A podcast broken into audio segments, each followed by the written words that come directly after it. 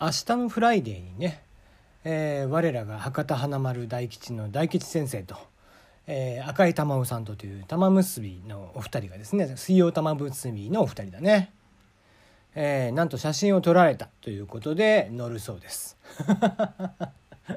ちょっと笑ってしまったもんね。えー、すでにねニュースにもなっていてっていうことで。まああのご自身がねもうたまむすびで今日話をしてるんだよね。うん。まあ冒頭からもその話をしてましたけども。まああのなんかね、えー、まあ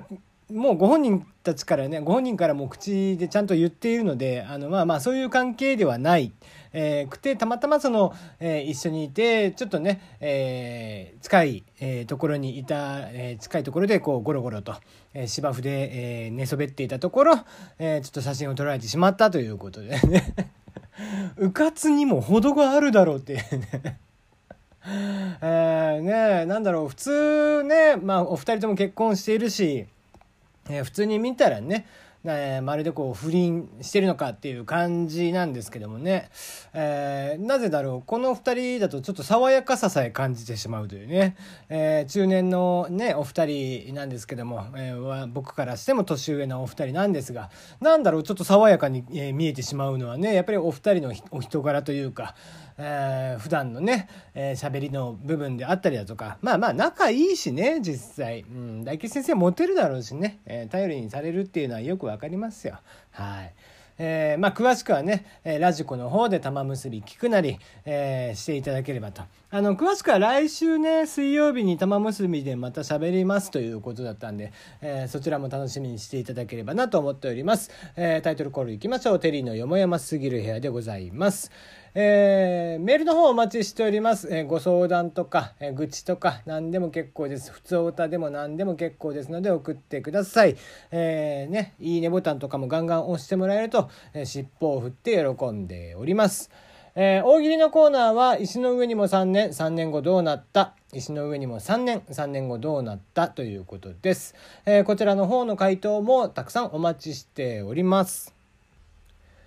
えーとですね、どう見てもガンダムな石像がねインドネシアで発見されたということで話題になってます。インドネシア中部ジャワ州のスマラン。こちらにありますニャマトという土地でですねガンダム風の、えー、苔だらけの石像。まあなんかちょっと古い感じの石像が見つかったということでその写真を撮った人が、まあ、かなりバズっていますよということみたいですね。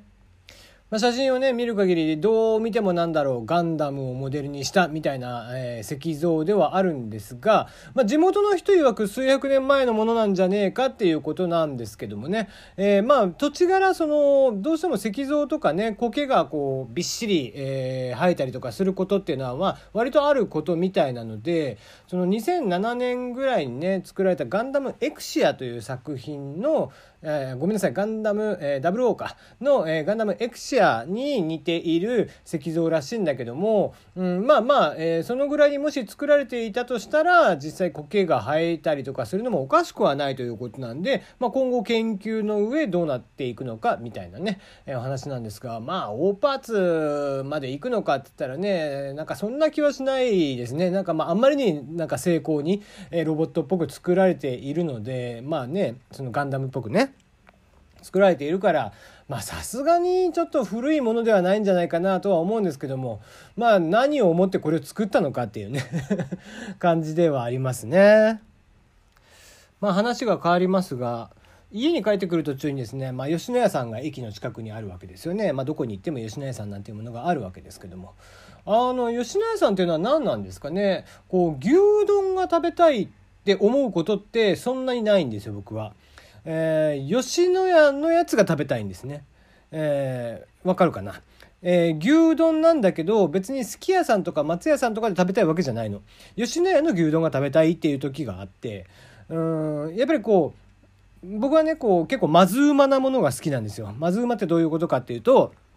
そんなに別に、えー、もろ手を叩いて、ああ、美味しいっていうことじゃなくて、えー、ラーメンだと、えー、博多風流っていうのがね、東京のチェーン店としてありますが、え、そことかもね、別に美味しかないんですよ。でも美味しくないんだけどそこのラーメンが食べたいとか、えー、吉野家さんにに行って吉野家さんで食べたいとかっていう時があるんですよね。あのなんちゅうか独特の家でさ牛丼作ると結構濃い味になるじゃん。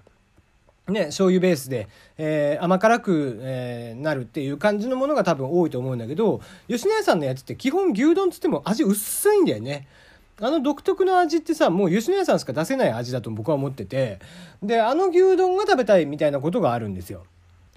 あれがね不思議なもんでさ、うん、結構みんなもあるんじゃないですかねなんか例えばね、えー、どこどこのオムライスが食べたいとかっていうねオムライスが食べたいんじゃないどこどこの,、えー、つくそのお店で出てるオムライスが食べたいとかね、うん、そういうのがまあもちろんね高級店とかではそういうのが多いと思うんですよ。でも僕の中ではこのまずうまというのが重要であの決して美味しかないんだけど何回も食べてるうちにそれをこう癖になってちょっともう美味しいって勘違いをしてるのかうんあの欲してくる自分がいるっていうね禁断症状的なもんですよ。えー、週に1回この骨ラーメン食っとかないとちょっと禁断症状が収まらないみたいなね えー、僕は結構ね博多にいたりとかまあ若い頃はそうだったですね。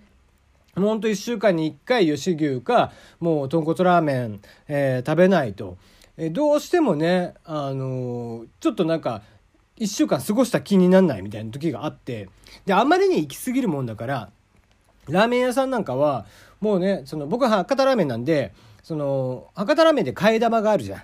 で替え玉のタイミングとかってねやっぱりあるわけでで替え玉を頼む時に普通だったらね「すいません」っつって、えー、替え玉をって言うでしょ。もう僕が行ってた常連のお店なんかは外国のおばちゃん多分インドネシアとか東南アジア系から来たおばちゃんなんだけど片言のおばちゃんなんですよ。で片言のおばちゃんが僕が入っていったらもう席に着くなり「いつもの?」って聞いて いつものが出てくるみたいな。でひとしきり食べてまああと一口二口っていうところで替え玉を頼むっていうのが博多ラーメンのルールと言われてるんだけど。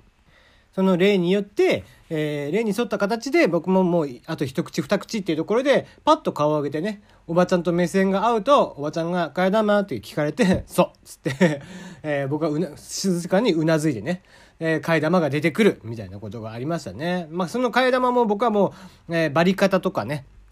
えー、粉落としとかがあれば粉落とし、えー、なければ針金とかでね、一番そのお店で硬いものをいつも頼むんですけども、そこのお店ではもういつも針金で、えー、出てくるという感じでしたね。